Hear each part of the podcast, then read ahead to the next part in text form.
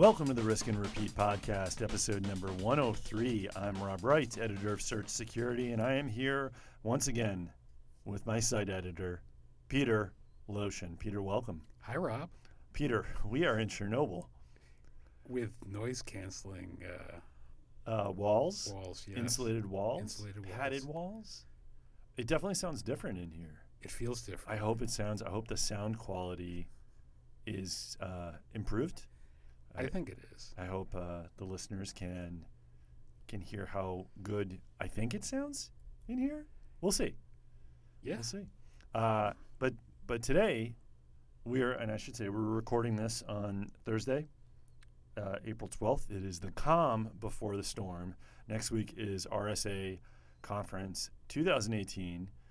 Uh, I'm headed out there Sunday. You are headed out there Tuesday. Mike is headed out there Monday. Yes, Sunday, Monday, Tuesday. That's right. And busy show. Uh, obviously, we previewed, teased a little bit of what we had going on. But uh, this week, we had, I I guess the big news this week Verizon Data Breach Investigations Report, the 2018 report, is out. And uh, it, there's, there's, there's no big headline to me. There's no big explosive findings, but there is some interesting stuff in this report. And Peter, I thought it was wor- it'd be worth sitting down to talk to you about the report and some of those those findings. Sure. Sounds good. You ready for this? I am ready. So the the DBIR uh, this year, the report came out this week.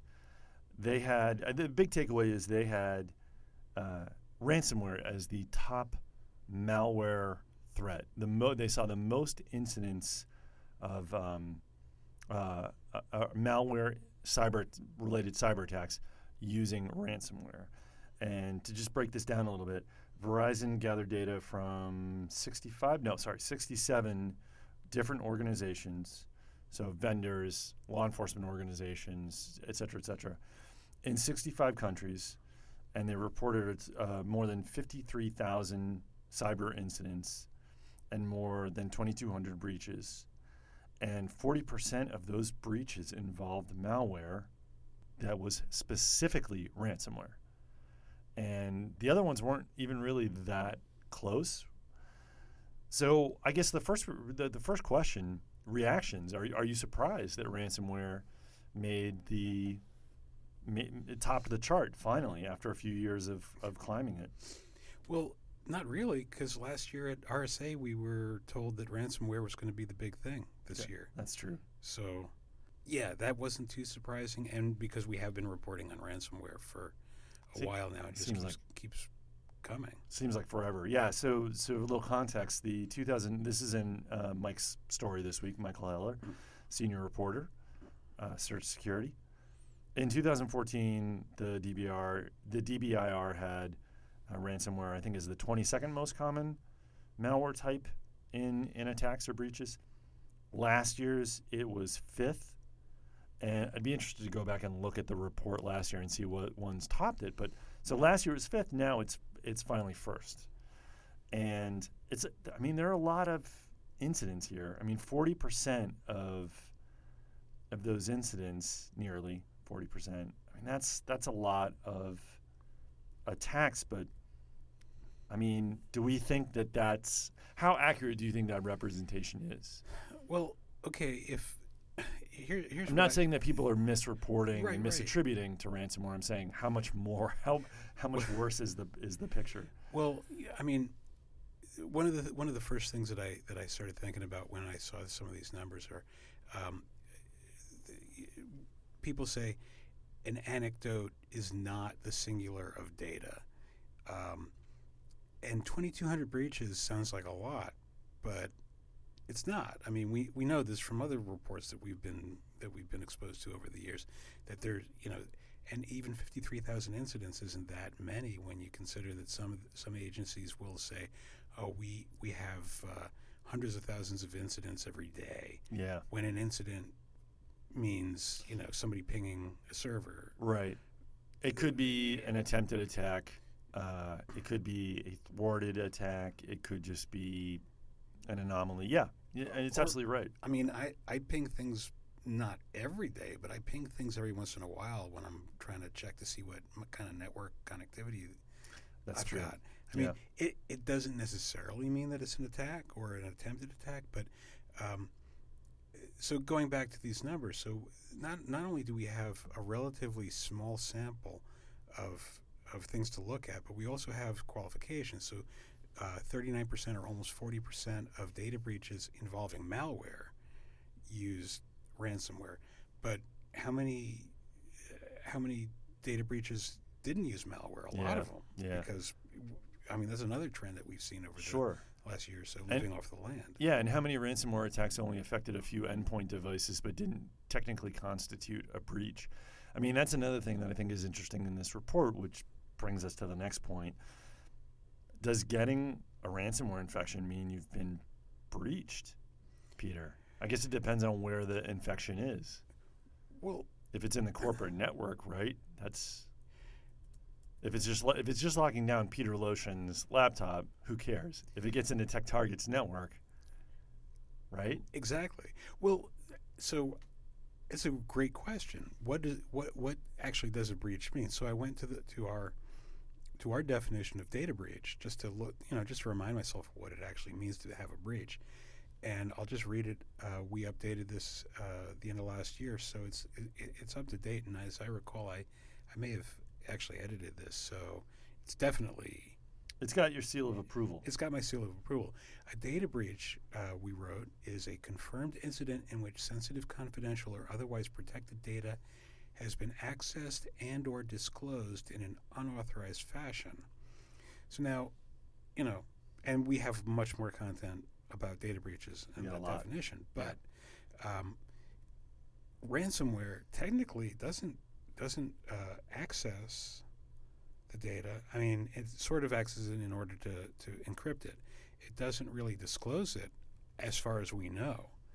Um, but we still consider it a breach because it, it, it has an effect on uh, on the operations of the organization whose computers are, are ransomed. Yep. So eh, I know I could go either way. Is it a breach? Maybe. It, it's definitely not a good thing. Yeah. Well, I've mentioned this before, and, and you know, GDPR isn't the end all be all, but this is worth noting, and this has been a debate a debate for a while now. Uh, what constitutes a breach and is ransomware a breach? I would guess that most organizations don't report ransomware, big and small, all across all industries, all countries. They probably get infected, whether it's a few endpoint devices or a part of their network, and probably don't report. Probably try to pay. Probably just, you know, don't they don't tell law enforcement. They may not even tell their security vendors because what's their what is their security vendor going to do? Exactly. They can't crack it. So, but this is interesting. Because, uh, uh, somebody turned me onto this um, a while back, uh, a few months ago, uh, when this discussion came up. But Article 29 of um, the Data Protection Working Party for GDPR, they do specifically, and this came out on uh, um, October 3rd of last year. So this is very recent, but it specifically cites ransomware, and it says, I can find the section here, um, that you know loss of the like if you lose control of the data and someone else has quote unquote control of it that sort of constitutes a, a, a, data breach. And so they use this example here this example quote infection by ransomware malicious software which encrypts the controller's data until a ransom is paid could lead to a temporary loss of availability if the data can, uh, can be restored from backup. However, a network intrusion still occurred, and notification could be required if the incident is qualified as confidentiality breach, i.e., personal data is accessed by the attacker. And this presents a risk to the rights and freedom of the individual. Now, I mean, there's a lot of ifs there, but it seems like, and, and here's another example. Uh, an example of loss of personal data can include where a device containing a copy of, the, of a controller's customer database has been lost or stolen. A further example of a loss may be where the only copy of a set of personal data has been encrypted by ransomware or has been encrypted by the controller using a key that is no longer in its possession. Now, end quote. Now that's pretty interesting, Peter, because I mean that makes it seem like yes, ransomware is it, it, under under this law under GDPR is considered a a data breach uh, by the letter of the law. Now let's contrast that to another interesting development that we've seen that's actually not in the DBIR this year, cryptojacking or uh, cryptojacking or crypto mining attacks. We've seen a lot of them recently, and they this crypto cryptojacking started to pop up I think in October, and then but stuff really started to take, to take off toward the end of the year, and then and then obviously in the first quarter. And it's interesting. Verizon said they don't sort of they, they don't really consider cryptojacking a a a you know related to a breach. It doesn't really qualify because you're not putting malware on a device. True, but going going way back to, to the way things were a long time ago when, when all the computers were mainframes and people were dialing in to get access to them. Uh, if you if you say if you accept that um, if you consider an unauthorized use of computing uh, resources to be a breach, then cryptojacking can be considered a breach if you're not notify if you're not getting consent from the owner of the Yeah. resource. Yeah. But I think so. To But- the extent that Verizon says that we, we don't consider uh, cryptojacking a breach, I think that'll change. If not next year's report, maybe the year after, Right. depending on what happens with uh, alt, with, with cryptocurrencies. Of course, I mean if those if, if those sort of disappear from the horizon, uh, from the threat horizon, then you know maybe we won't have to deal with that for now. But but yeah, there, there's this whole concept of using other people's resources without their permission. I, I consider it a breach. I mean, and that, if you're if you're going by that, I mean, you could say web ads that basically suck up all your memory and your browser and crash it could be considered. I mean, I think it depends on what you're talking about. If you're just talking about a simple cryptojacking attack that is browser based, that's just running JavaScript in, in, in your browser, eh, not a breach.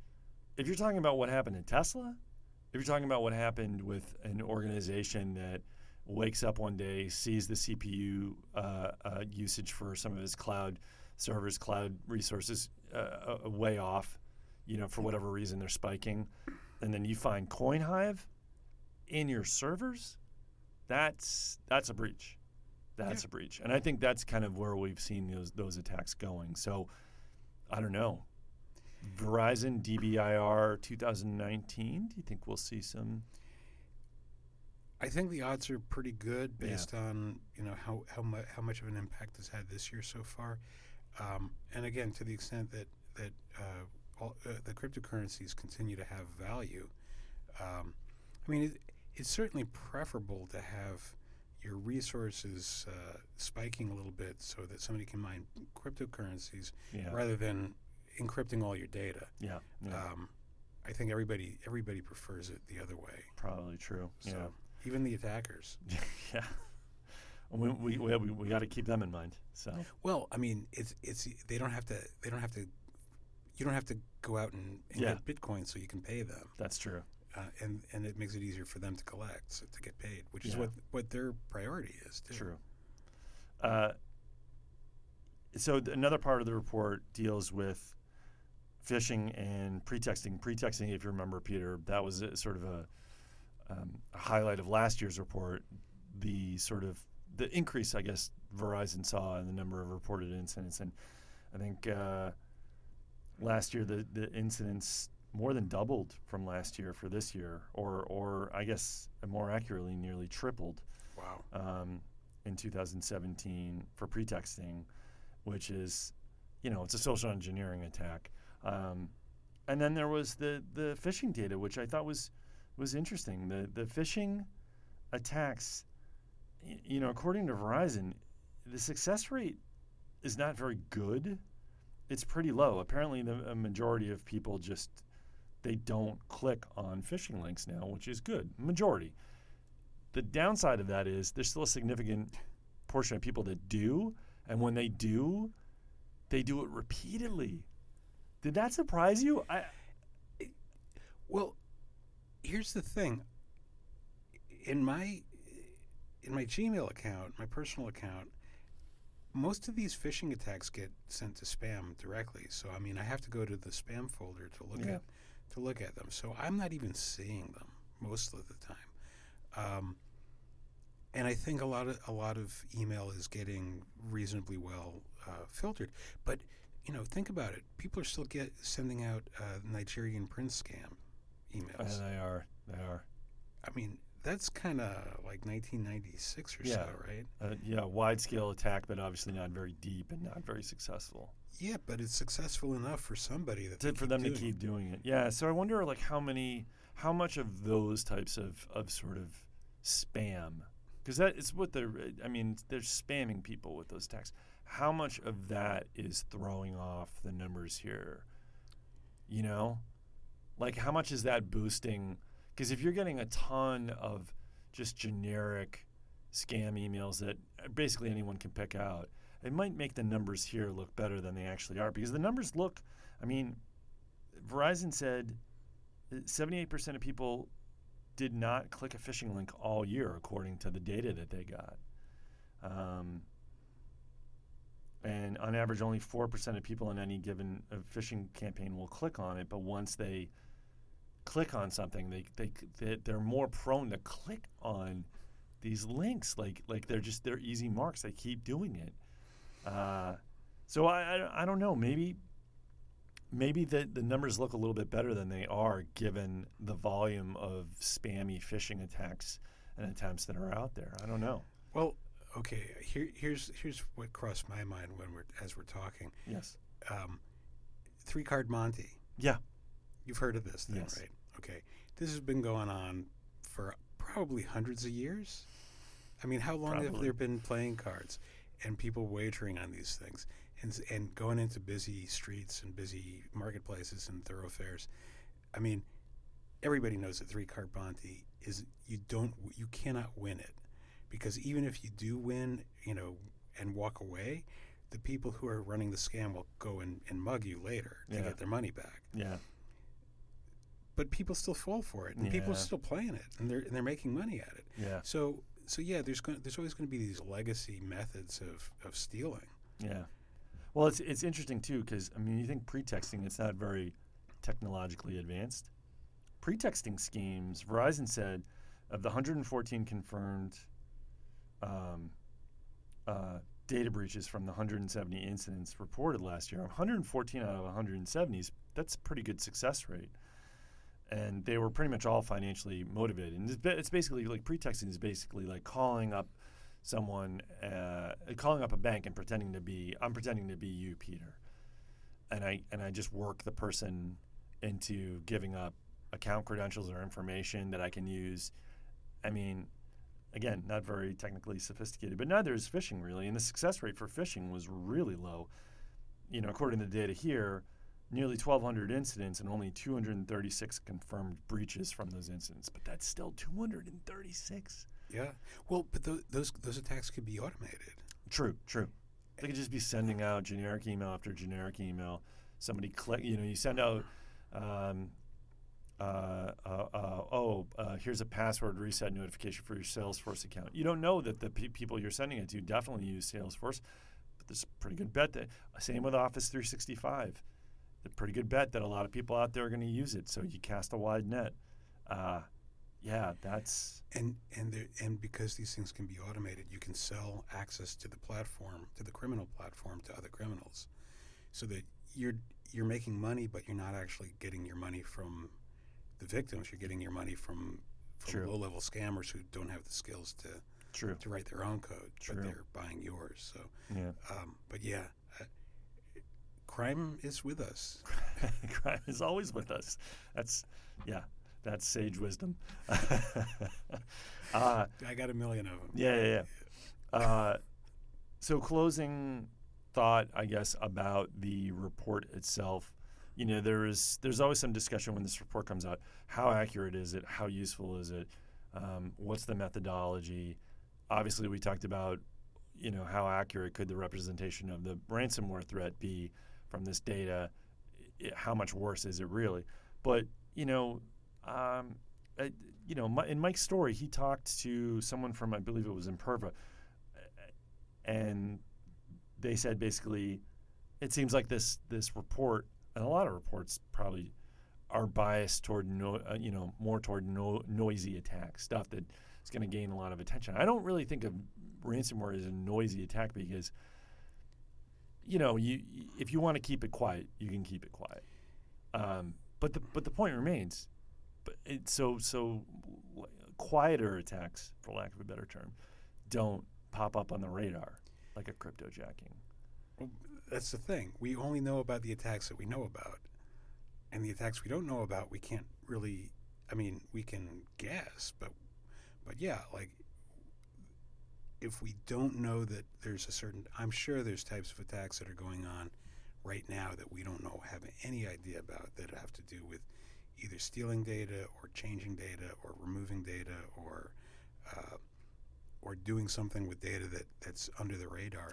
Yeah, we how can we know? It's I- just it's not possible. But I think to the extent that the DBIR is a represents a a um, a- an ongoing, continued um, uh, process that that it, that the process stays more or less the same over the years. That's where the value comes in. I mean, I'm not. I wouldn't bet my my farm on any of these numbers being absolutely accurate or being able to be uh, duplicated across other do- other It's a realms. snapshot. It's, It's a just- yeah, snapshot. exactly. it's, it, I think it's useful as that. It, it is. I, I do think it's useful, and I do think, you know, to the point about noisy attacks. Yeah, there's there's definitely going to be some stuff. I, I wonder if we're going to see more attacks in the future where people are gaining access to computing resources, like you said, and you don't know it, and they're using them for ill, and you know, like like how many how many attacks that use um, where where an organization is breached and and they're they've gained access to endpoint devices or IoT devices and they're using that. I mean, you hear about the DDoS attack. Hmm. That's a noisy attack, but did you hear about the compromise of those devices? You might not hear about the actual individual routers or, or the company that produces the routers being compromised. So yeah. I don't know. I I do think there's value in the report, though. It, it provides a snapshot, and at the very least, like we we know that however much time we've spent on crypto, uh, crypto jacking, crypto mining over these last few months, ransomware still, uh, you know, a force is probably the dominant sort of threat out there. Uh, you know, you're still going to deal with SQL injection and you know, cross-site scripting and, and things like that, basic attacks that people don't prevent uh, enough or, or patch for or whatever.